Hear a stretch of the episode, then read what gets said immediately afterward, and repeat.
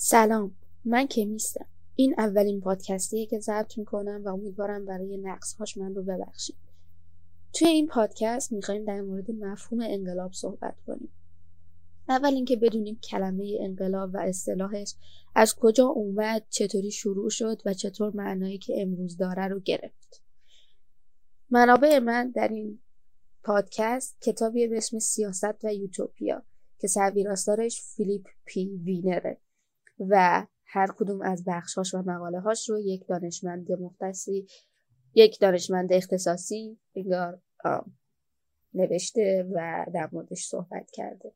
reference های مرتبط هم توی caption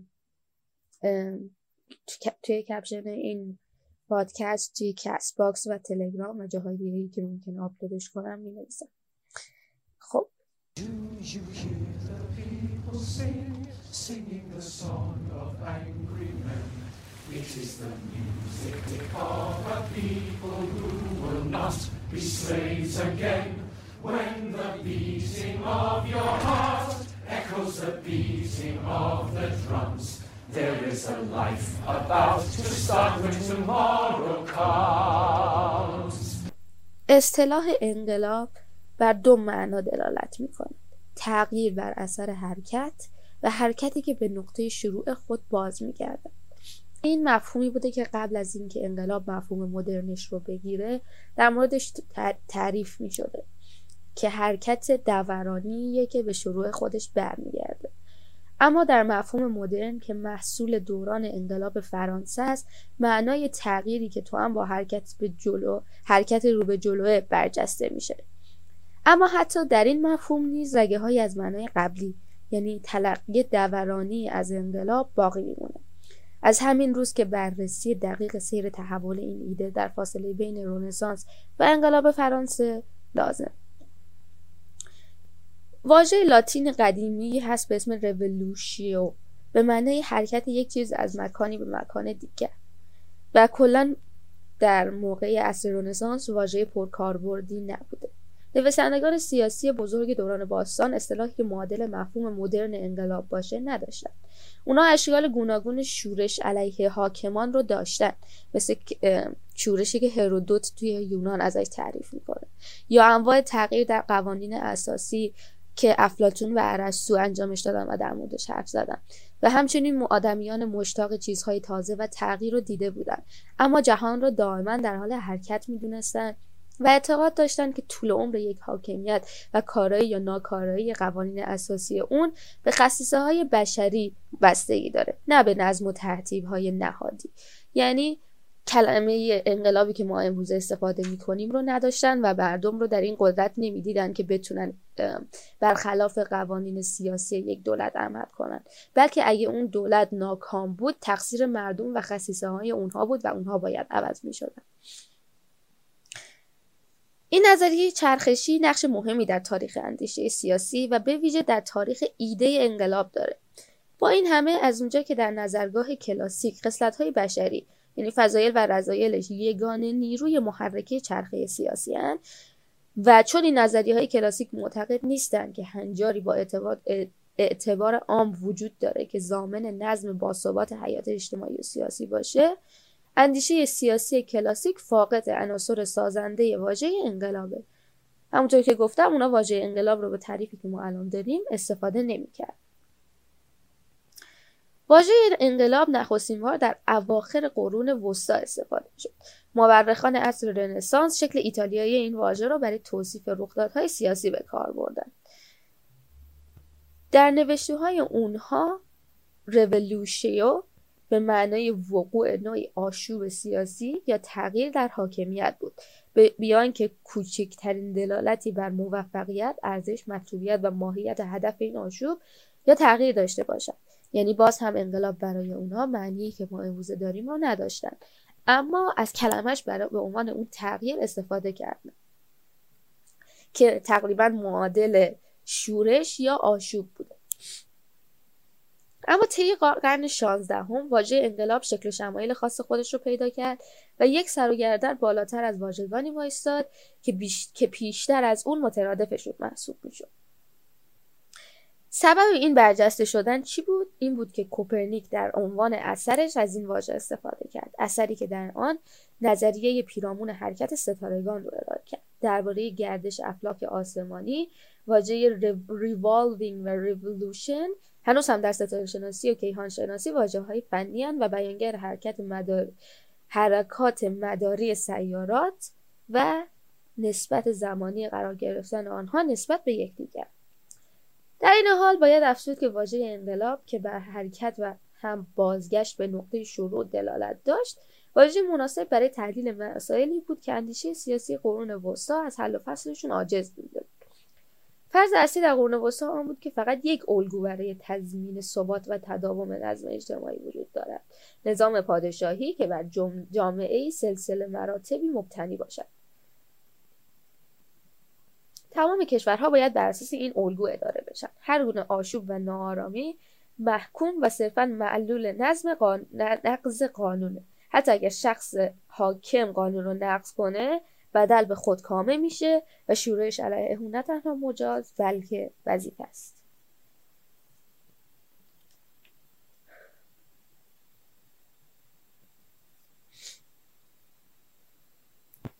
در اندیشه مسیحی یا اگه بخوایم دقیق تر بشیم میراث اندیشه های یهودی در اندیشه های مسیحی تحول و حرکت در حیات اجتماعی به رسمیت شناخته شده بود. یعنی به طور کلی در دینشون این بود که اگر فرد حاکم بر پایه اندیشه های مسیحی حکومت نکنه شورش در برابرش مجازه و یک جورایی انقلاب ایده انقلاب توی اندیشه مسیحی وجود داشته که اگه حاکمشون برخلاف عرف ها و قوانین مسیحیت حاکمیت کنه شما اجازه داری که تغییر کنی و یک تحول در اون قوانین اجرا کنی که به گذشته برگرد. اما همگانی شدن واژه انقلاب در قرن 16 هم فقط ناشی از همخوانیش با اندیشه مسیحی نبود. بلکه سبب دیگری هم داشت و اون این بود که این واژه با دیدگاه اومانیست هایی تغییر که تفکر سیاسی کلاسیک را زنده می‌کردن سازگار اومانیست چیه؟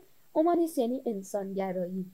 یعنی اومانیسم انگار پایه اصر رونسانس بوده و انگار علت به وجود اومدنش اینه. اومانیسم یعنی انسانگرایی. یعنی اینکه خرد انسان و تفکر انسان کافیه برای تغییر دادن چیزها و ما نیاز به چیزهای خارجی برای یک شکلی از حکومت نداریم. در قرن 17 هم بود که اهمیت انکار ناپذیر واژه انقلاب در زبان سیاسی بر همگان آشکار شد. همان زمانی که وقایع انگلستان چیزی که اکنون انقلاب انگلستان می‌دونیم به بحث و ارزیابی نیاز پیدا کرد. واژه انقلاب هم برای واژه انقلاب هم برای توصیف و هم برای تفسیر این وقایع به کار گرفته شد.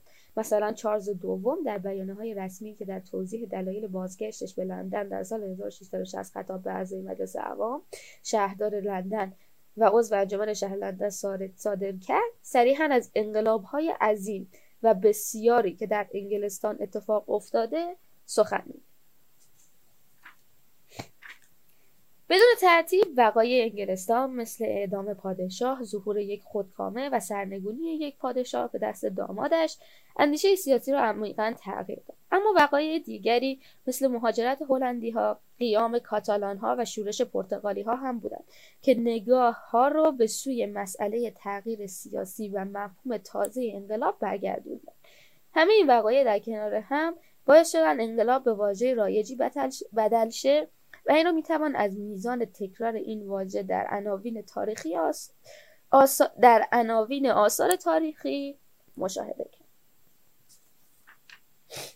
دیوید هیوم اعلام می‌کنه که یکی از قوانین سیاست اینه که عمر, عمر هر حکومتی سرانجام روزی به سر میاد و این پایان عمر هیئت حاکمه همانقدر اجتناب ناپذیر است که مرگ هر موجود طبیعی. بر همین سیاق بسیاری از فیلسوفان خصلت چرخه انقلاب رو باور داشتند و راهی برای گریز از این چرخه متصور نبودند. مثلا از دید دالامبه حکومت ها نیز مثل انسان ها رشد می‌کنند فرسوده می‌شوند و میمیرند. این و این نوع انقلاب اجتناب ناپذیر در تاریخ همه آنهاست. فیلسوفان دیگه ای فناناپذیری و ناپایداری را در همه بخش های حیات بشری تشخیص می‌دادند. هر ده سال یک بار انقلابی اتفاق میافتد که اغنیا را به فقر میکشاند و فقر را با حرکت سریع به ثروت وافر میرساند. صحبت های یکی از این فیلسوفاست با این همه فیلسوفان به ویژه رهبرانشون نقش کلیدی در تکوین و بست ایده انقلاب داشتند به این بود جدید این ایده احتمالا در نحوه استفاده بقیه فیلسوفا از اون موثر بود. فیلسوفان اگرچه درباره در پاره ای از موارد بسیار شکاک و ناامید بودند اما به پیشرفت و نقش محوری اصر خود و شخص خودشان در پیشرفت بشر قاطعانه باور داشتند. از نظر نسل بعدی اصر جدید که البته واپسین نبود با انقلاب آمریکا شروع شد. اما خود رهبران انقلاب در زمان آغازش چنین اعتقادی نداشتند. بلکه فقط معتقد بودند که از خودشان در مقابل توطعه حاکمان بریتانیایی برای تأسیس رژیمی خودکامه در مهاجرنشین ها دفاع می کنند و فعالیتشان تماما در چارچوب حق مقاومتی است که دارند مهاجران آمریکایی دغدغه بازگرداندن بنیان درست و قدیمی حکومت را داشتند. در نوشته آنها گاه و بیگاه به واژه انقلاب برمیخورید مثلا ویلیام اسپید در یادداشتی در 9 جوان 1776 وقتی از این واژه استفاده می‌کنه آشکارا از این میترسد که انقلابی که از آن صحبت می‌شود جنگ داخلی را شعله ور در واقع در نخستین سالهای مبارزه واژه انقلاب به, به ندرت در مورد جنگ استقلال آمریکا در برابر بریتانیا به کار می‌رفت. فقط در دهه 1780 بود که این واژه کاربرد گسترده پیدا کرد. پیامدهای این تحول عمیق و فراگیر و نیز نقش مؤثر رخدادهای قاره آمریکا فقط زمانی کاملا عیان شد که این جنبش در قالب انقلاب فرانسه در اروپا ادامه پیدا کرد. همزمان با وقوع انقلاب فرانسه ایده انقلاب شکل تعریف شده دقیق تری یافت. در تفکر سیاسی جایگاه محوری تری پیدا کرد. دیگه کمتر کسی علاقه من بود که ایده انقلاب رو به اون حرکت تاریخی چرخی رفت بده. ولی خواهیم دید که این علاقه به طور کلی هم از بین درم اصلی ترین تحولی که انقلاب فرانسه ساخت این بود که دو ایده قدیمی از انقلاب رو با هم ادغام کرد. یکی این که ایده انقلاب به معنای تغییر در نظام حکومت و ایده انقلاب به عنوان سرآغاز استقرار یک نظم اجتماعی جدید و مرحله نوین در تاریخ جهان. در سال 1793 که جنبش انقلابی هنوز در اوج بود دانشمندی اظهار داشت که بست تحول سیاسی به دیگر حوزه های جامعه بارزترین و مهمترین ویژگی انقلاب فرانسه است. منظورش از این جمله چی بود؟ منظورش این بود که حتی کارگری که سر زمینش وایستاده و هیچ اهمیتی به نظام سیاسی نمیده تا سرمایه داری که از این نظام سود می‌بره همه تحت تاثیر این انقلاب قرار گرفته. تصور می‌شد که انقلاب نهایتا باید به رخدادی خارق‌العاده و خشونت آمیز بیانجامد. از نظر مردمان مردمان آن روزگار سقوط باستیل مصداق همین رخداد شگفت. باستیل چیه؟ باستیل قلعه باستیل توی فرانسه بود که بهش که مثل یک زندان ازش استفاده می‌شد و حمله مردم به اون و فتح کردنش و شروع انقلاب فرانسه بود هنگامی که چارلز جیمز فاکس خبر سقوط باستیل را شنید در نامه ای به یکی از دوستاش چنین نوشت. این بزرگترین رخداد در تاریخ جهان و به عبارتی بهترین رخ داده است و باید افزود که از دید فرانسویان هموار سقوط باستیل مترادف با خود انقلاب فرانسه بود. اما سقوط باستیل معنایی بیش از سرنگونی حکومت داشت. این رخداد دال بر شروع عصری جدید بود و لذا همه مردم رو وادار به موضع گیری کرد. تعداد کسانی که از انقلاب استقبال کردند بسیار بودند. بیشتر گفتیم که فاکس با چه اشتیاقی از شنیدن خبر سقوط باستیل ابراز خوشحالی کرد. مدافع بریتانیایی انقلاب آمریکا در سخنرانی در سپتامبر 1789 یا همون ریچارد پرایس اعلام کرد. بعد از آنکه از مزایای یک انقلاب سهیم شدیم خوشحالم که زنده ماندم تا انقلاب شکوهمند دیگری را شاهد باشم. و هگل هگل معروف زمانی که در آن دوک نشین کوچک در آلمان جنوبی استبدادی خبر رخدادهای فرانسه را شنید از طلوع با شکوهی سخن گفت. تحصیل کردگان روزگار اتفاق نظر داشتند که انقلاب بیانگر گامی به پیش در مسیر حرکت بشریت بشریت است. با این همه یک مسئله با رخداد انقلاب فرانسه که این همه ستایش شد به ویژه با سقوط باستیل عمیقا عجین شد. عمل خشونت آمیز و نقض قانون. لذا از زمان انقلاب فرانسه خشونت جزء لاینفک مفهوم انقلاب شد. جالبه بدونید بعد از انقلاب فرانسه فرانسوی حدود چهل هزار نفر رو با گیوتینی که تازه اختراع کرده بودند سر بریدن یکی از اونها یکی از اونها آنتوان لاوازیه بوده. یک شیمیدان معروف که اولین شخصی بوده که اکسیژن رو کشف کرده و اسمش رو روی اون گذاشته. اون قبل از انقلاب مالیات جمع کن بوده و برای همین بعد از انقلاب تصمیم می‌گیرن که اعدامش کنن. اون دادگاهی میشه و از دادگاه می‌خواد که لطفا قبل از اینکه اعدامش کنن آزمایشاش رو تکمیل کنه. اما اونا میگن که انقلاب فرانسه نیاز به دانشمند نداره و اونو سر می‌برن. و قبل از اینکه سر ببرنش به دوستش میگه که بعد از اینکه سرمو بریدن سرمو بیار بالا و ببین چند بار پلک می‌زنم که آخرین لحظات مرگم تقدیم به دانش بشه که ببینیم مغز چند لحظه بعد از بریده شدن سرش هوشیار. در ابتدا نگرانی در مورد خشونت چندان زیاد نبود چون که خشونت تو هم با پیروزی مردم بود و قیام علیه استبداد به نظر کار درستی میآمد و بر اساس آموزه حق مبارزه یا حق مخالفت توجیه می‌شد. حتی در 1804 زمانی که رخدادهای فرانسه دیگر هیچ ارتباطی با مبارزان علیه استبداد خود کامل نداشتند باز هم مردم فرانسه حق انقلاب حق انقلاب داشتن و حس می‌کردن حق دفاع در برابر خشونت دارن و باز هم از خشونت استفاده می‌کرد باید افسود وقتی در سالهای بعد حق انقلاب مطرح شد هنوز رگه هایی از قرون وسطایی مقاومت و ایده حقوق طبیعی به چشم می‌خورد. شاید خشونت های مرتبط با رخدادهای اولیه انقلاب فرانسه را بشود توجیه کرد. اما وقاید بعدی بسیار وحشتناک بودند و مسئله استفاده از خشونت رنگ و بوی جدیتری بخشیدند. حکومت جدید تحت فشار دشمنان داخلی و خارجی دائما حدود قانونی و حقوقی را زیر پا مینهاد و به هر کاری دست می‌زد تا قدرتش را حفظ کند. دوره وحشت دوباره شروع شد. در نتیجه انقلاب به عنوان دوره فراقانونی و فراحقوقی شناخته شد که در آن حکومت به شیوه خودکامه حکم می‌کرد. و این واسه زمانی که حکومت به قدرت رسیده در اثر انقلاب تهدید می‌شد ادامه یافت. وقتی در ده اکتبر 1793 کنگره اعلام کرد که حکومت فرانسه تا رسیدن به صلح و آرامش همچنان انقلابی است معنایش این بود که حکومت باید از تمام تدابیر لازم و مناسب برای حفاظت از انقلاب استفاده کند. این دوره مدت زیادی طول کشید. فرانسه طی این دوره نه تنها نه فقط حکومتی انقلابی بلکه دادگاه های انقلابی و ارتش انقلابی داشت. لذا واژه انقلابی نه فقط به شخصی که در انقلاب مشارکت داشت بلکه به رژیمی که قدرت خودکامه اعلام می‌کرد اعمال می‌کرد و نیز به اقدامات آن رژیم اطلاق می‌شد. اگر در تابستان 1789 مردم بسیار مشتاقانه به منظور پشتیبانی از آرمانهای انقلاب فرانسه گرد هم آمدند پیدایش حکومت وحشت تعداد آنها را کاهش داد. ادمند برگ خیلی زود زنگ خطر را در تأملاتی در باب انقلاب فرانسه به صدا درآورد. در فضای تاخت و تاز خشونت نه قطب نمایی برای هدایت خیش داریم و دقیقا می‌دانیم به کدام سمت حرکت می‌کنیم برگ پیروان بسیار زیادی داشت که دیدگاه های او را در سراسر اروپا ترویج دادند. نوشته های هو و پیروانش تاثیر عظیمی گذاشت زیرا بر ترس و وحشت مردم انگشت مینهاد.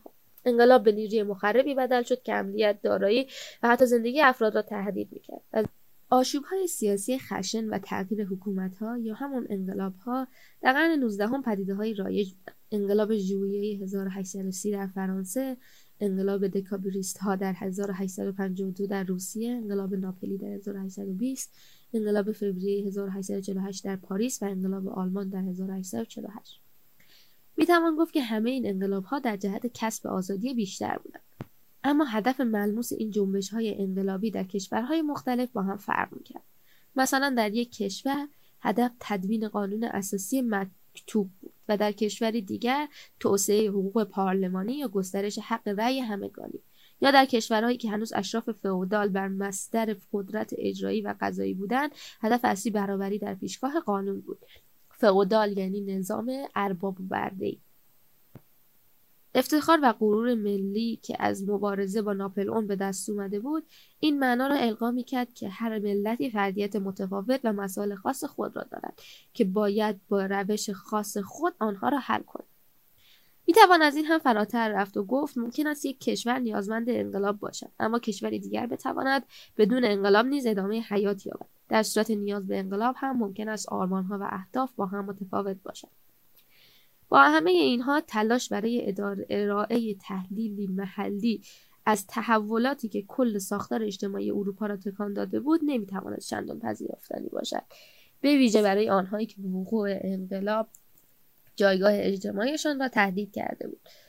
فردریش فونگنس مترجم آلمانی رساله برک انقلاب فرانسه را در سالهای نخستش به قول بیشاخ و دومی تشبیه می‌کرد که در قیافه های مختلف در جاهای مختلف حاضر می‌شد و تاثیر میگذاشت انقلاب فرانسه به نیروی فراگیر تبدیل شد که حیات خاص خودش را داشت. گدازه آتش فشان انقلاب در حال جوشش است و به هیچ چیز رحم نمی کند چه کسی را یارای مقاومت در برابر آن است؟ این گفته یکی از بزرگترین حامیان انقلاب است. حتی بسیاری از دشمنان انقلاب نیز در این ایده با او هم نظر بودند که انقلاب نیروی قدرتمند و پویا و در حال گسترش است. از دید آنها انقلاب هیچ هدف اقلانی موجه و محاسبه پذیر ندارد. صرفا نیروی پویایی است که نظم مدنی را به آشوب و هرج و مرج تبدیل می کند با سقوط ناپل اون به نظر می اومد که خطر آشوب و بحران و انقلاب رفع شده است. گسترش ایده انقلاب در قرن 19 هم همچنین این واقعیت را نشون می‌داد که کل تصورات مردم درباره انقلاب عمیقا زاده احساسهایشان بود. انقلاب فرانسه و آشوبهای بعدی نوعی احساس ناامنی ایجاد کرد و احساس ناامنی نیز به پیدایش روب و وحشت و, پیدایش روب و وحشت انجام می‌داد. این روب و وحشت به سان صدای خفیف در تمامی بحث‌های سیاسی بعدی تنین انداخت و در لحظات بحرانی به صدای مسلط تبدیل شد. با این حال این روب و وحشت نتوانست نگرش طبقه متوسط به انقلاب در دوره های صلحآمیزتر را تحت تاثیر قرار بده. دشوار است بتوان پاسخی قانع کننده به این سوال داد که آیا مردم در قرن نوزدهم انقلاب را رخداد مز... رخدادی مضر می‌دانستند یا سودمند؟ این مسئله نیاز به تحقیقات گسترده و دقیق دارد بسیار گستردهتر و دقیقتر از آنچه که اندیشمندان تا کنون انجام دادند. مشکل این, مشکل این است که به احتمال فراوان دیدگاه طیف وسیع مردم یعنی طبقات متوسط راجع به انقلاب سرابها مبهم و دو پهلو بوده به سبب آن رو و وحشت پنهان خشونت و ترور نقش عمدهای در تمام بحث ها داشتند.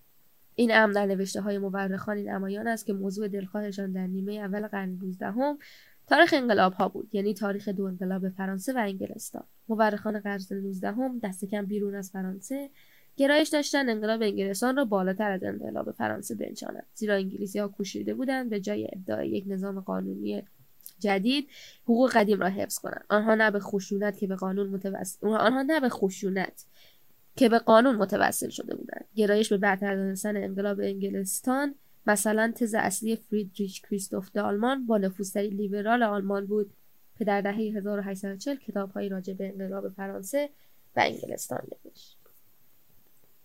با این همه اگرچه پیامدهای اجتماعی احتمالی انقلاب حراس به دل طبقات متوسط مینداخت آنها همچنان مخالف سلطنت مطلقه بودند.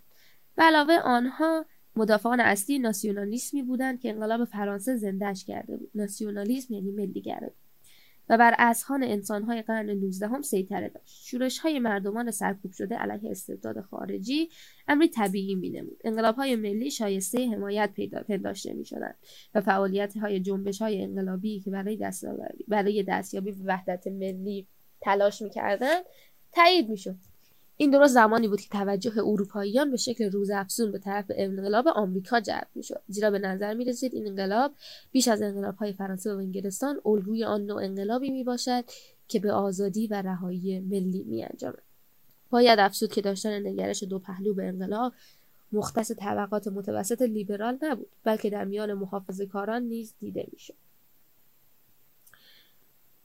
بیشک حوادث 1848 تاثیر عظیمی بر نحوه اندیشیدن درباره انقلاب گذاشت. سال 1848 ما دو تا انقلاب داشتیم. انقلاب فوریه در پاریس و انقلاب آلمان.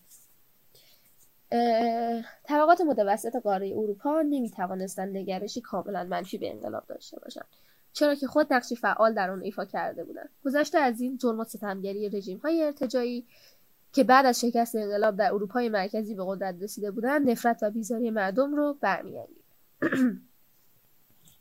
و و سرعت فزاینده صنعتی شدن به افزایش میزان فقر و بدبختی دامن می‌زد. جدا کردن مسائل ملی و اجتماعی ناممکن بود. خب حالا می‌خوایم یه ذره در مورد نظریه انقلاب مارکس صحبت کنیم. ارائه تحلیلی کامل از نظریه انقلاب مارکس از حوصله این نوشتار خارجه. چنین کاری رو باید مقاله مارکسیسم انجام دهد که بعدا بهش توی یکی از این اپیزودها می‌رسیم. زیرا همان گونه که گفته شد اندیشه انقلابی سنگ بنای ساختاری نظری بود و توضیح اندیشه انقلابی مارکس به شکل کامل چیزی نیست مگر توضیح خود مارکسیسم در مقام ساختاری نظری. نظریه انقلاب مارکس ارتباط تنگاتنگی با یک سری مفاهیم و واژگان خویشاوند دارد. باید در ارتباط با آنها درک و تفسیر شود. این مفاهیم و واژگان عبارتند از انقلاب جهانی با تمایز بین تکامل سیاسی و تکامل اجتماعی مبارزه طبقاتی طبقاتی انقلاب بورژوایی و انقلاب سوسیالیستی و انقلاب نهایی. اهمیت فوقالعاده ایده انقلاب در کل نظریه مارکس را از این واقعیت می‌توان دریافت که او این واژه را به کرات و با دلالت های گوناگون به کار برده است. مارس مارکس همچون هگل مارکس یک جورایی دانش آموخته هگل بوده و خیلی از حرفاش رو از اون الهام گرفته و با اینکه با یک سری از حرفاش هم کاملا مخالف بود. مارکس همچون هگل تاریخ جهان را فرایندی به هم پیوسته می‌دونست که انقلاب موتور محرکه اونه. انقلاب همون عالمی عاملیه که در این این فرایند رو از مرحله به مرحله دیگه حرکت میده مسلما در اندیشه مارکس عناصر دیگری هم هست که تلقی او از انقلاب رو شکل دادن در کل مارکس یکی از بزرگترین و تغییر دهنده ترین افراد تاریخ بوده و به طور کلی نظری های سیاسی اون در مورد خود مارکسیسم، کمونیسم و سوسیالیسم جهان رو دگرگون کرده. اسم نظریه دیالکتیک هگل توی این نظریه گفته میشه که جهان در طی یک چرخه سه مرحله ای میچرخه. تز، آنتی تز و سنتز. حالا اینا چی هن؟ تز یا یک نظام حاکمه که مثلا نظام اصلیه یا اگه بخوایم توی مقیاس کوچکتر در نظرش بگیریم یک سخنه که طرف راست وای میسته. آنتی تز صحبتیه که در برابر اون وای میسته. مثلا کارگرها بر ضد سرمایه داری که بیستن سرمایه داری میشه تز و کارگرها میشن آنتی تز. حالا از تقابل این دوتا با هم. حتی اگه من با دوستم دارم سر یک موضوع بحث می‌کنم یک تز و آنتی تز وجود داره و تقابل اینها با هم و نتیجه نهایی هر چیزی که باشه اسمش میشه آنتی تز.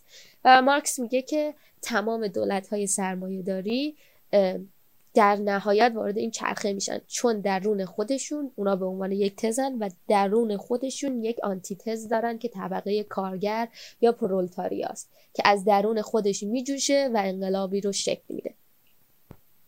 اگر افکار مارکس رو در چارچوب تاریخچه ایده انقلاب خانش کنیم در میابیم که او واژه انقلاب رو در معنای حرکتی که تمام حوزه های زندگی رو متحول می‌کنه به کار برده. اما از اونجا که مارکس زندگی اجتماعی رو تابع شیوه تولید مسلط می‌دونه توانسته رابطه روشنی بین انقلاب کلی در همه حوزه ها و انقلاب های خاصی که به سرنگونی رژیم سیاسی میانجامند برقرار بسازه انقلاب سیاسی بخشی از یک انقلاب اجتماعی گسترده تره انقلاب سیاسی پیش شرط ضروری انقلاب اجتماعیه زیرا گروه حاکم از طریق نهادهای سیاسی قدرت رو در اختیار داره. اما همین انقلاب سیاسی به تنهایی پدیده جزئی و ناقص انقلاب فقط زمانی کامل میشه که تغییری در شیوه های تولید ایجاد کنه و بدین طریق کل حیات اجتماعی رو دگرگون کنه. بنابراین انقلاب سیاسی و انقلاب اجتماعی به هم پیوند خورده اما در این حال قابل تکلیفه. هر انقلابی جامعه قدیم رو دگرگون کنه و به این معنا انقلابی اجتماعیه. هر انقلابی رژیم قبلی رو سرنگون کنه و به این معنا انقلابی سیاسیه. مارکس همچنین وجود همزمان یک انقلاب بزرگ, بزرگ همهگیر و انقلاب های ملی و گوناگون را میپذیرد و تعارض ظاهری این دو را رد می‌کند. اگرچه طرح او درباره حرکت پیشرونده تاریخی جهانی که محرکش تضادهای طبقاتی کل تاریخ رو شامل میشه اما او حقیقتا فقط به مراحل اخیر این حرکت علاقه من بود. گذار از اصل فودالیسم به اصل بورژوازی. فودالیسم گفتیم یعنی نظام برده ارباب برده ای و بورژوازی یعنی نظام سرمایهداری که یک سری افراد قبل از انقلاب صنعتی افرادی که بسیار پولدار بودن و اختلاف طبقاتی قبل از انقلاب صنعتی. و از اصر اصر بورژوازی به اصر کمونیست. بقیده او در اصر خود وی چندین انقلاب بورژوایی اتفاق افتاده که طی آن بورژوازی به نقش فئودالیسم پایان داده. و همین سیاق در آینده انقلاب های سوسیالیستی اتفاق خواهد افتاد که از رهگذر آنها کارگران کارگران حاکمیت بورژوازی سرمایهدار رو ساقط خواهد کرد. بخشی از این انقلاب ها ممکن است همزمان بورژوایی و سوسیالیستی باشه. این بستگی به وضعیت رشد اقتصادی کشوری داره که انقلاب در اون اتفاق میفته اما نکته محوری اندیشه مارکس اینه که انقلاب کمونیستی همان انقلاب نهایی است که شکلی از حیات اقتصادی رو ایجاد می‌کنه که در آن تضاد بین حاکمان و حکومت شوندگان استثمارگران و استثمار شدگان برای همیشه از بین میره. این انقلاب که آخرین مرحله در فرایند حرکت تاریخه باید در سراسر جهان گسترش پیدا کنه. این انقلاب باید در سطحی بین المللی رخ بده. باید جهانی باشه.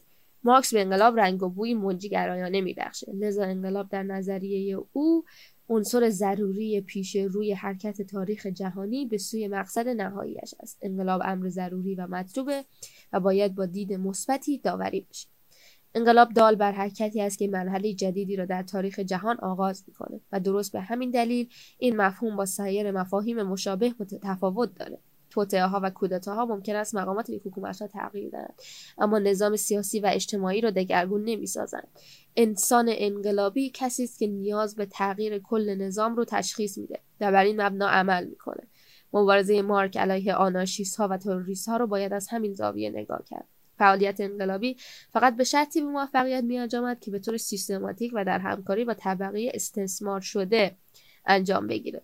فعالیت انقلابی لزوما باید سازمان یافته باشد. فقط آنهای انقلابیون واقعی که در سازمان دادن پرولتاریا یا همون طبقه کارگر و هدایت کارگران به سوی انجام فعالیت های انقلابیش نقش دارند. اگر مفهوم مدرن انقلاب حاصل انقلاب فرانسه بود نظریه های مارکس این مفهوم رو به مقوله, مقوله به مقوله تاریخی و با تعریفی روشن تبدیل کرد. قراره این اپیزودمون صرفا تا همینجا باشه.